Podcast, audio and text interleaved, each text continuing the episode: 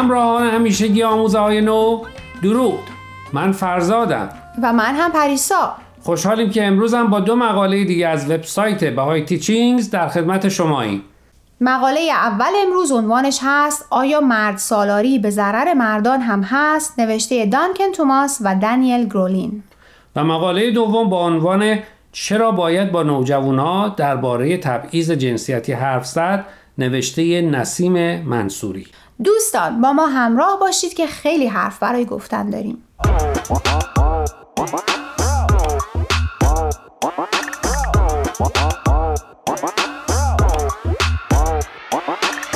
دوستان همونطور که گفتیم مقاله اول امروز عنوانش هست آیا مرد سالاری به ضرر مردان هم هست؟ نوشته دانکن توماس و دانیل گرولین. دانیل گرولین مهندس کامپیوتره. چندین سخنرانی و مقاله درباره شناخت آین بهایی داشته و کتابش با عنوان عیسی و مسیحیت اولیه در اناجیل توسط انتشارات جورج رونالد در سال 2002 منتشر شده. دانکن توماس مهندس الکترونیکه. اون الان در زمینه سیاست گذاری ها در تحقیقات علمی کار می‌کنه.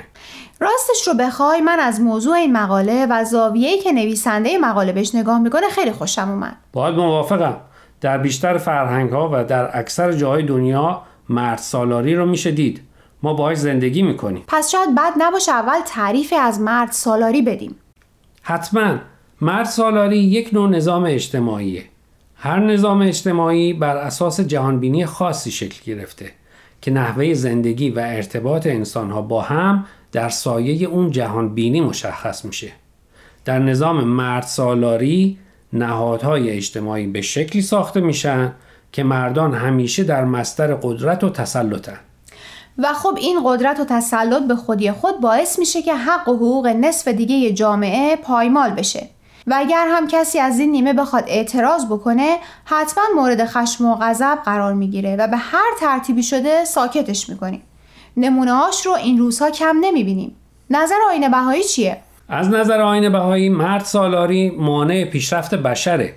برای اینکه به تبعیض و نابرابری بین زن و مرد دامن می‌زنه. حضرت عبدالبها فرزند ارشد حضرت بهاءالله مؤسس و بنیانگذار آین بهایی اهمیت برابری زن و مرد رو به این شکل توصیف می‌کنن. عالم انسانی را دو بال است یک بال رجال یک بال نسا. که رجال یعنی مردان و نسا یعنی زنان. درسته. تا دو بال متساوی نگردد مرغ پرواز ننماید. اگر یک بال ضعیف باشد پرواز ممکن نیست. تا عالم نسا متساوی با عالم رجال در تحصیل فضائل و کمالات نشود فلاح و نجاح چنان که باید و شاید ممتنع و محال.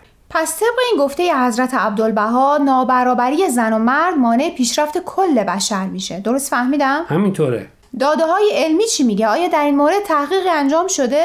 تحقیقات علمی این رو اتفاقا تایید می‌کنه. در آمریکا تحقیق گسترده‌ای درباره نیروهای کار در مراکز علمی شده.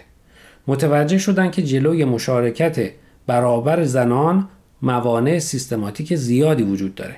اما نکته اصلی اینه که در این تحقیق ثابت شده که کنار گذاشتن زنان تأثیر قابل ملاحظه ای داشته در کنار گذاشتن انواع فکر و ایده های علمی. به این ترتیب دامنه خیلی تحقیقات کم شده و به بعضی از موضوعات اصلا پرداخته نشده. در نتیجه علم فقط به مجموعه محدودی از موضوعات پرداخته که نفش هم طبیعتا به تعداد کمتری رسیده. نکته قابل توجه اینه که در آین بهایی فقط به گفتن اینکه نابرابری زن و مرد مانع پیشرفت کل بشر میشه اکتفا نشده. حضرت عبدالبها از اینم فراتر رفته و در جایی میفرمایند که تا وقتی جلوی پیشرفت زنان گرفته بشه مردان هم چنان که باید و شاید پیشرفت نخواهند کرد. چطور؟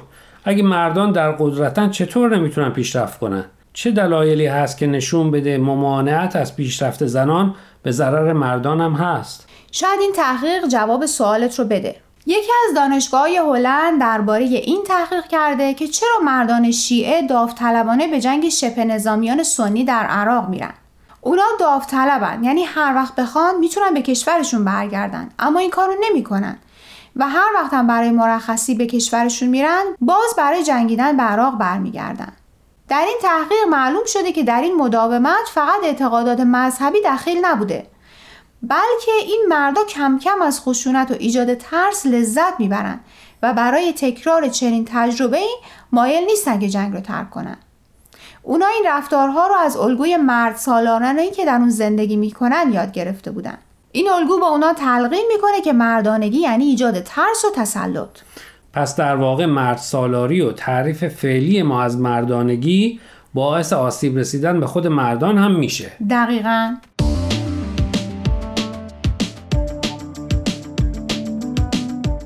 دوستان خسته نباشید. امیدواریم مقاله اول امروز رو پسندیده باشید. مقاله دوم این برنامه عنوانش هست چرا باید با نوجوانها درباره تبعیض جنسیتی حرف زد؟ این مقاله رو نسیم منصوری نوشته.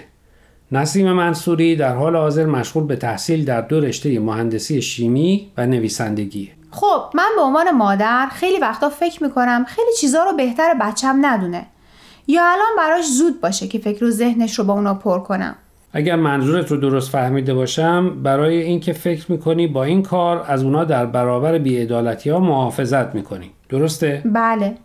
اما می‌دونستی که اتفاقا 11 تا 14 سالگی سنیه که خیلی از نوجوان ها برای اولین بار طعم تلخ تبعیض جنسیتی رو میچشن. مثلا می‌بینیم که گاهی بزرگترها به دخترهای نوجوان میگن برای چی می‌خوای بری دانشگاه؟ یا مدیریت و وکالت و پزشکی به چه درد تو می‌خوره؟ یا گاهی که پسرهای نوجوان رو به خاطر گریه کردن یا هر خصوصیتی که به نظر اونا زنونه حساب میشه مسخره می‌کنن و تشویقشون می‌کنن که مرد و قوی باشن. مرد که گریه نمی‌کنه. درست میگی حالا که بحث به اینجا کشید اگه موافق باشی برای شنونده هامون تعریف کنیم که نسیم در این مورد چه تجربه داشته بله حتما اتفاقا نمونه خوبیه نسیم میگه سالها پیش داوطلب شدم که در تدریس برنامه تواندهی روحانی به دانش آموزای دبیرستانی کمک کنم. جالبه اما کار با بچه های دبیرستانی نباید آسون باشه. همینطوره. اتفاقا نسیم میگه دانش آموزای کلاس بچه های آروم و آسونی نبودن. با این همه به کار دل می‌دادن و در بحث ها شرکت می‌کردن. درباره موضوعهای زیادی با هم حرف می‌زدیم مثل نقش زبان در مراوده های روزمره پیشرفت روحانی و مادی جامعه و دوستی واقعی اما در یکی از بحثا اونا حرفایی زدن که تکان دهنده بوده به نظر من که دبیرستانی ها همه حرفاشون تکون دهنده است اما خب بگو در این مورد چی گفتن پسرای گروه داشتن درباره یکی از سلبریتی های هیپ هاپ حرف می‌زدن که خبرش همه جا بوده که به خشونت خانگی متهم شده. بچه ها از نسیم می‌پرسن که از موسیقی اون خوشش میاد یا نه. جواب میده نه.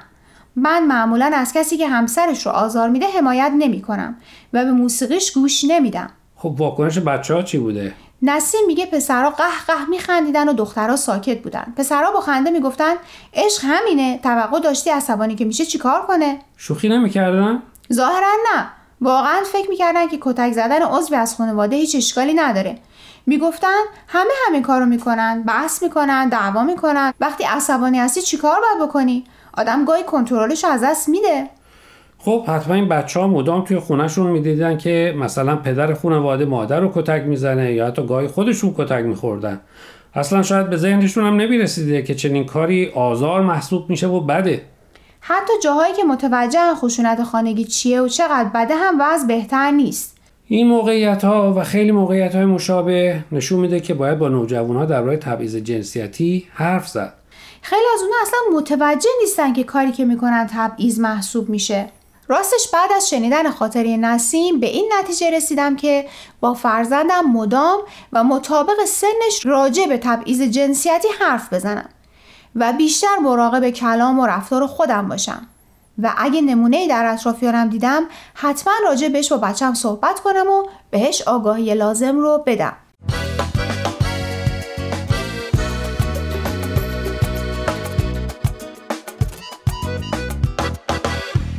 دوستان عزیز امیدواریم برنامه امروز رو پسندیده باشید. لطفا با ما تماس بگیرید و نظرتون رو راجع به این مقاله ها با ما در میون بگذارید. آدرس ایمیل ما هست info at persianbms.org اگر هم موفق نشدید که همه قسمت ها رو گوش کنید یا دوست دارید یک بار دیگه اونا رو بشنوید می‌تونید به سراغ وبسایت Persian BMS برید به آدرس persianbahaimedia.org در ضمن می‌تونید از طریق فیسبوک، تلگرام، اینستاگرام و ساندکلاود Persian BMS به همه برنامه های ما دسترسی داشته باشید و برنامه ها رو اونجا گوش کنید یا از طریق این رسانه ها برای ما نظر یا پیاماتون رو بفرستید. اگر پادکست برنامه رو گوش کردید و خوشتون اومد به اون برنامه لطفا امتیاز بدین. خب دوستان تا هفته آینده که به سراغ مقاله های دیگه و نویسنده های دیگه از وبسایت باهای تیچینگز بریم من پریسا به اتفاق همکارم فرزاد از شما خدافزی می‌کنیم خدا نگهدار